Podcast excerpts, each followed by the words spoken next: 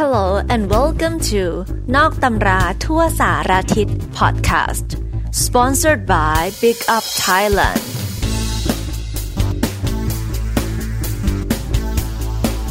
พอดแคสต์เล่าเกร็ดประวัติศาสตร์การเมือง ที่โรงเรียนของคุณอาจไม่เคยสอน มีศัพท์ภาษาอังกฤษเสริมให้ด้วยนะจ๊ะสวัสดีค่ะ กลับมาพบกับฝนรินอีกแล้วนะคะ พอดีว่าวันนี้ได้โจทย์จากทาง Big Up มาค่ะ ว่าให้สรุปเรื่องสงครามโลกครั้งที่หนึ่งแบบที่เข้าใจง่ายที่สุดอ่ารินก็เลยได้พยายามไปนั่งหาข้อมูลแล้วก็ย่อยออกมา เพื่อให้มันกระชับที่สุดค่ะ เราไปเริ่มฟังกันเลยนะคะ ก่อนอื่นก็จะขอพาเพื่อนๆมารู้จักกับตัวละครสำคัญของเรากันก่อนนะคะ ซึ่งก็คือประเทศที่เป็นมหาอำนาจของทวีปยุโรปค่ะ ได้แก่ จักรวรรดิออสเตรียฮังการี สหราชอาณาจักร ฝรั่งเศส เยอรมัน อิตาลี แล้วก็รัสเซีย ประเทศเหล่านี้เขาก็อยู่กันมาอย่างสันติค่ะ ไม่มีการเปิดฉากกันรบราค่าฟันใหญ่โตนะคะ แต่มันก็มีบรรยากาศมาคุอยู่เหมือนกันค่ะ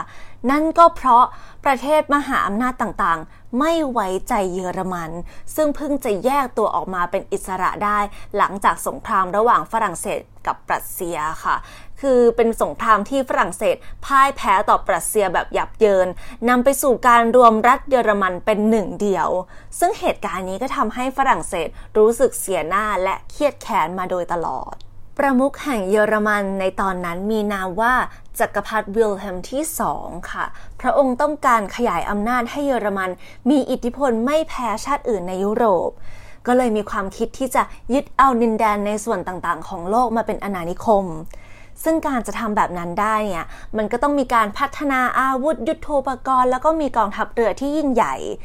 จึงเกิดเป็นการแข่งขันด้านอาวุธ โดยเฉพาะระหว่างอังกฤษกับเยอรมัน แก๊งสามหน่อ อันได้แก่อังกฤษ ฝรั่งเศส รัสเซีย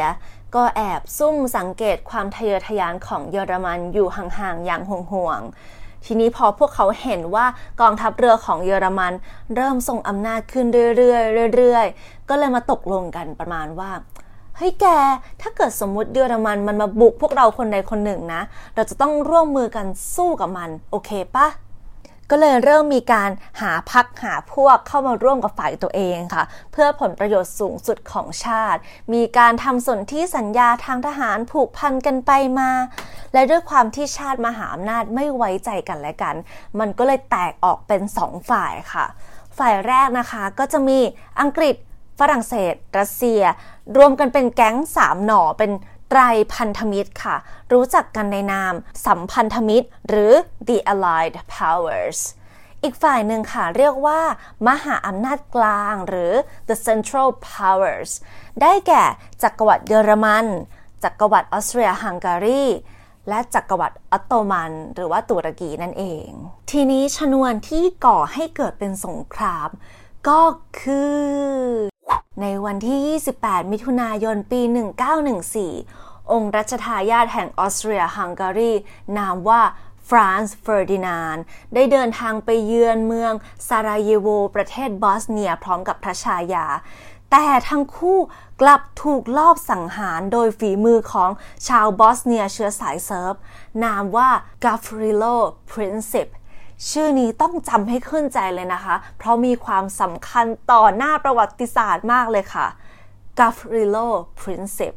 เดี๋ยวขออนุญาตเท้าความก่อนแล้วกันนะคะ จะได้ไม่งง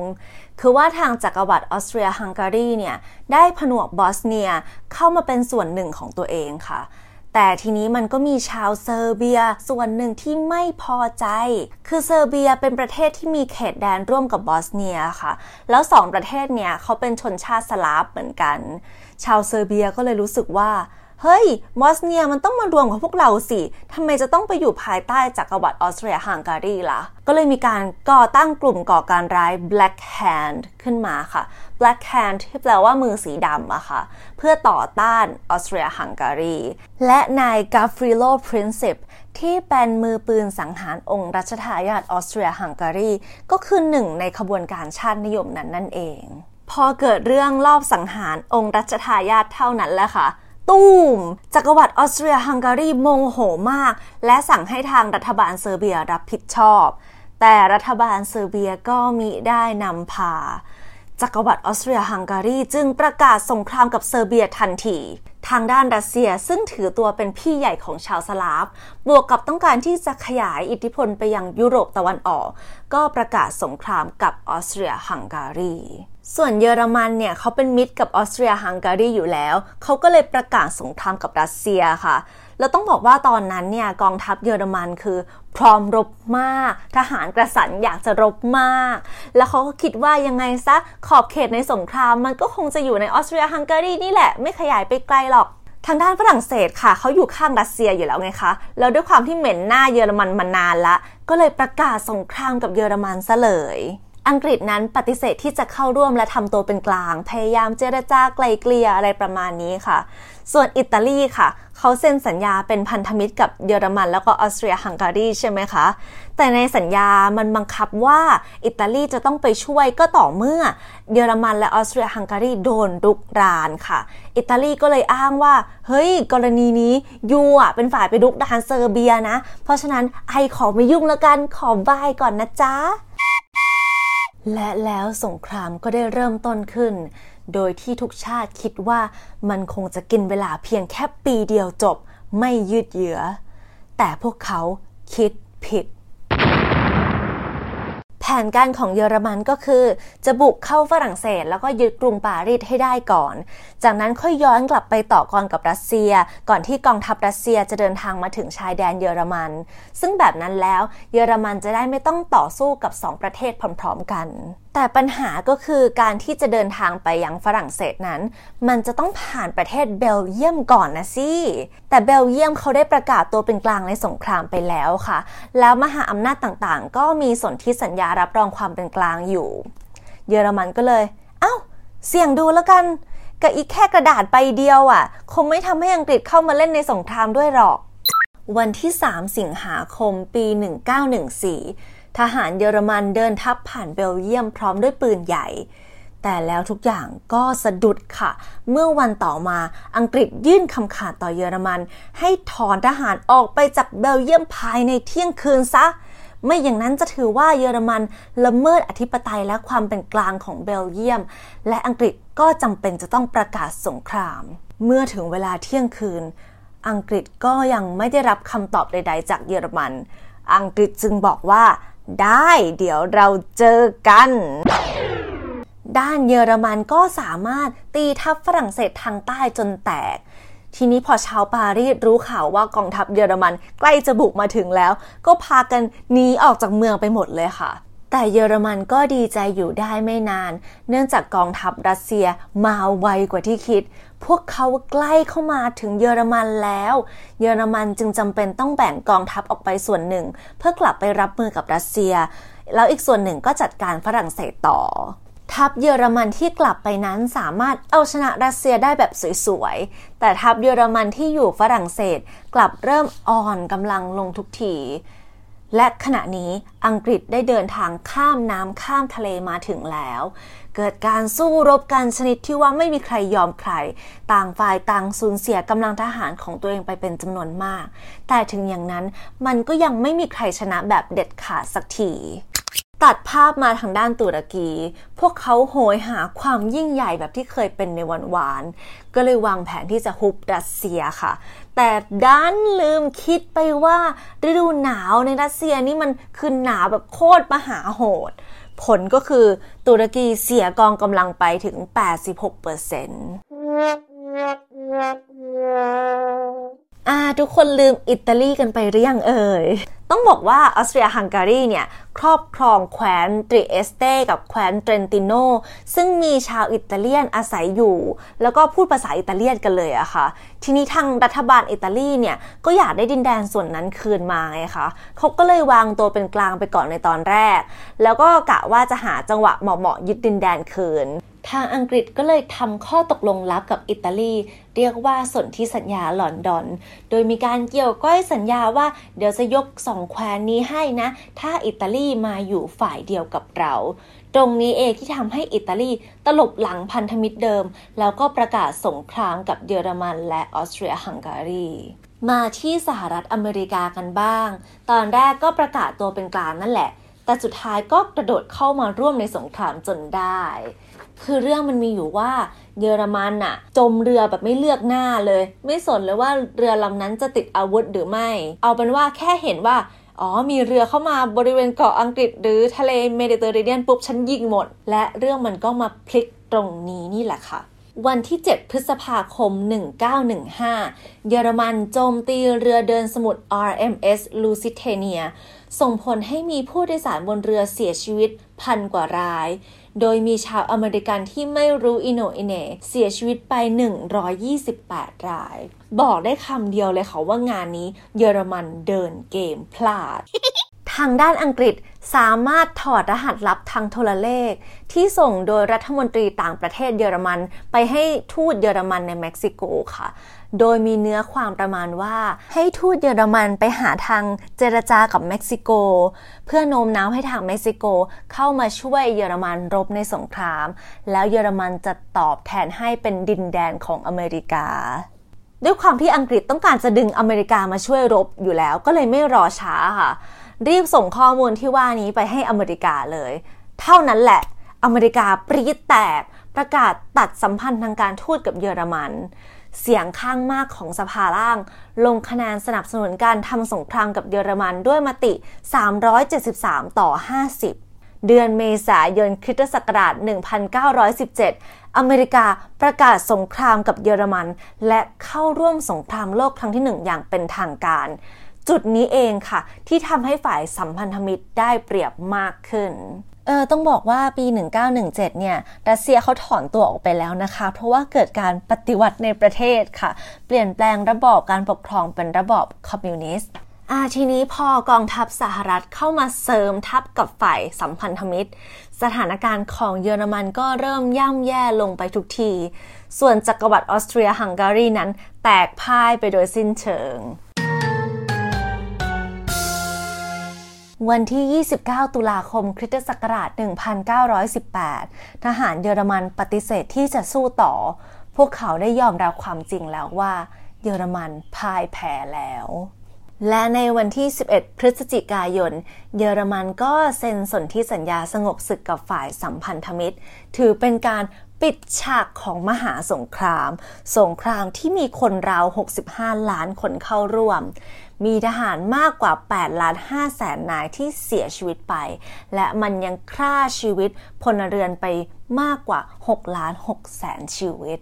ฝ่ายสัมพันธมิตรก็ไปปรึกษากันว่า เฮ้ย เราจะเอายังไงกันต่อดีอะ เราจะจัดหนักให้เยอรมันมันเข็ดหลาบไม่กล้าลุกขึ้นมาทำสงครามอีกเลยดีไหม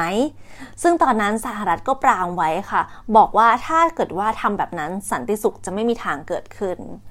ที่สุดแล้วในวันที่ 28 มิถุนายนปี 1919 ฝ่ายสัมพันธมิตรก็ให้เยอรมันลงนามในสนธิสัญญาแวร์ไซส์ณพระราชวังแวร์ไซส์ประเทศฝรั่งเศสค่ะ ซึ่งสนธิสัญญาดังกล่าว ระบุให้เยอรมันเป็นผู้รับผิดชอบในฐานะผู้ก่อสงคราม และจะต้องจ่ายค่าปฏิกรรมสงคราม รวมถึงให้เยอรมันมีทหารได้ไม่เกินหนึ่งแสนนาย ซึ่งตรงนี้ก็เพื่อจะทำให้เยอรมันเป็นอัมพาตด้านการทหารนั่นเอง ต้องบอกว่าค่าปฏิกรรมสงครามที่เยอรมันต้องจ่ายนั้น มีมูลค่าสูงมากก็คือปีละ 5,000 ล้านเหรียญสหรัฐ ซึ่งมันโหดแล้วก็ไม่ยุติธรรมเอาซะเลยค่ะ แล้วไอ้ส่วนที่สัญญาแวร์ซายนี่แหละค่ะ ที่มันจะนำไปสู่สงครามโลกครั้งที่สองเนื่องจากชาวเยอรมันไม่สามารถอดทนกับการถูกกดขี่ข่มเหงได้อีกต่อไป เออ เรารู้ไหมคะว่าเยอรมันเพิ่งจะชำระค่างวดสุดท้ายไป เมื่อวันที่ 4 ตุลาคมปี 2010 หรือประมาณ 10 ปีที่แล้วนี่เองค่ะ ฟังมาถึงตอนนี้หลายคนอาจจะสงสัยว่า เอ๊แล้วไทยแลนด์แดนสยามไปอยู่ที่ไหนนะอ่าต้องบอกว่าประเทศไทยของเราตอนนั้นที่อยู่ในรัชกาลที่ 6 เนี่ย ก็ได้เข้าไปร่วมในสงครามโลกครั้งที่ 1 ด้วยนะ คือตอนแรกอะค่ะ เราวางตัวเป็นกลางนะ แต่ขณะเดียวกันก็มีการแอบสังเกตความเคลื่อนไหวของคู่สงครามอย่างใกล้ชิดจนกระทั่งเขารบกันไป 3 ปีแล้ว เราถึงค่อยตัดสินใจเข้าร่วมกับฝ่ายสัมพันธมิตรค่ะ แล้วก็ส่งทหารไปช่วยรบ หลังจบสงคราม ไทยเราก็เลยได้โอกาสยกเลิกพวกสนธิสัญญาที่ไม่เป็นธรรม อย่างเช่น สนธิสัญญาเบลริงที่ทำในสมัยรัชกาลที่ 4 สรุปผลของสงครามโลกครั้งที่ 1 นะคะ จักรวรรดิออสเตรียฮังการีล่มสลายแตกออกเป็นประเทศใหม่ได้แก่ ประเทศออสเตรีย ประเทศฮังการี ประเทศเชโกสโลวาเกีย แล้วก็ประเทศยูโกสลาเวียค่ะ ตุรกีนี้ก็คือสิ้นความเป็นมหาอำนาจไปเลย ส่วนอิตาลีก็ได้รับดินแดนเกือบทั้งหมดตามสัญญานะคะ ยกเว้นดัลเมเชียตอนเหนือ ซึ่งอิตาลีเขาคาดหวังเอาไว้มากค่ะ ว่าจะได้ดินแดนที่เคยตกเป็นอาณานิคมของเยอรมัน แต่สุดท้ายก็แห้วกินคืออารมณ์แบบว่าตอนที่กำลังนั่งประชุมถกเถียงกันเรื่องแบ่งดินแดนเนี่ย ทูตอิตาลีถึงกับควันออกหู แล้วก็เดินออกจากที่ประชุมไปเลยค่ะ อิตาลีรู้สึกว่าพื้นที่ที่ได้มาเนี่ย มันไม่คุ้มค่ากับราคากับกองกำลังที่ต้องเสียไปในการทำสงครามเลย และจุดนี้เองที่ทำให้เกิดเป็นความขุ่นข้องหมองใจนำไปสู่การเติบโตของลัทธิฟาสซิสต์และการเข้าร่วมกับเยอรมันในสงครามโลกครั้งที่สองต่อไปเป็นช่วง Big Up เพิ่มคลังศัพท์คำแรก assassination assassination แปลว่าการลอบสังหาร ซึ่งมันจะแตกต่างจากการฆ่าทั่วไปด้วยที่คำนี้ เขามักจะใช้เมื่อคนดังหรือว่าคนที่มีชื่อเสียงถูก ลอบฆ่าค่ะโดยเฉพาะอย่างยิ่งเมื่อการฆ่านั้นมันเป็นการฆ่าที่หวังผลด้านการเมือง อย่างเช่น the assassination of Abraham Lincoln การลอบสังหาร Abraham Lincoln ซึ่งคนนี้เขาเป็นอดีตประธานาธิบดีของประเทศสหรัฐอเมริกา คำที่สอง tension tension แปลว่าความตึงเครียด หรือสภาวะที่มันมีความไม่ไว้วางใจกันอยู่ค่ะ ตัวอย่างประโยคนะคะ The tension between these two actors made everyone else uncomfortable ความตึงเครียดระหว่างดาราสองคนนี้ทำให้คนอื่นๆ รู้สึกอึดอัดคำที่ 3 victory victory แปลว่าชัยชนะ The battle was a decisive victory for the U.S. การรบครั้งนี้ถือเป็นชัยชนะอย่างขาดลอยของสหรัฐ คำนี้น่าสนใจค่ะคำว่า decisive victory แปลว่าชนะอย่างขาดลอย มีคำว่าชนะไปแล้วก็ต้องมีคำว่าแพ้ใช่ไหมคะคำนี้ค่ะ defeat defeat คนไทยหลายคนชอบออกเสียงผิดเป็น defeat ไม่ใช่ค่ะ เป็น defeat he doesn't want to admit his humiliating defeat เขาไม่อยากจะยอมรับ ความพ่ายแพ้ที่น่าอับอายของตัวเอง ต่อไปคำว่า armistice armistice แปลว่าการพักรบหรือว่าการสงบศึกค่ะ ก็คือเมื่อใดที่ the armistice begins the hostages on both sides will be freed แปลว่าเมื่อไหร่ที่เกิดการสงบศึกกันขึ้น ตัวประกันจากทั้งสองฝ่ายก็จะถูกปล่อยเป็นอิสระคำนี้ก็น่าสนใจนะคะคำว่า hostage hostage แปลว่าตัวประกัน แต่ถ้าเกิดว่ามีตัวประกันหลาย ๆ คน แล้วก็เติม s เข้าไปข้างหลังเป็น hostages hostages จบไปแล้วนะคะกับเรื่องสงครามโลกครั้งที่หนึ่งรอบหน้าจะมีอะไรเกี่ยวกับประวัติศาสตร์ที่น่าสนใจให้ติดตามกันต่อไปนะคะ แต่ก่อนจากการนี้ขอฝากหนังสือเทคนิคและตะลุยโจทย์แกดภาษาอังกฤษค่ะ เอาไว้อ่านเพลินๆในช่วงที่ต้องกักตัว ทำ social distancing ไม่ออกไปไหนบ่อยๆ เนาะทั้งเนื้อหาและตัวข้อสอบในเล่มเนี่ย มันทำให้เราไม่เบื่อเลยค่ะ เวลาที่เราอ่านไป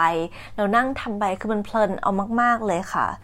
เรียกได้ว่าเป็นหนังสือที่เข้าใจวัยรุ่นกว่านี้ไม่มีอีกแล้ว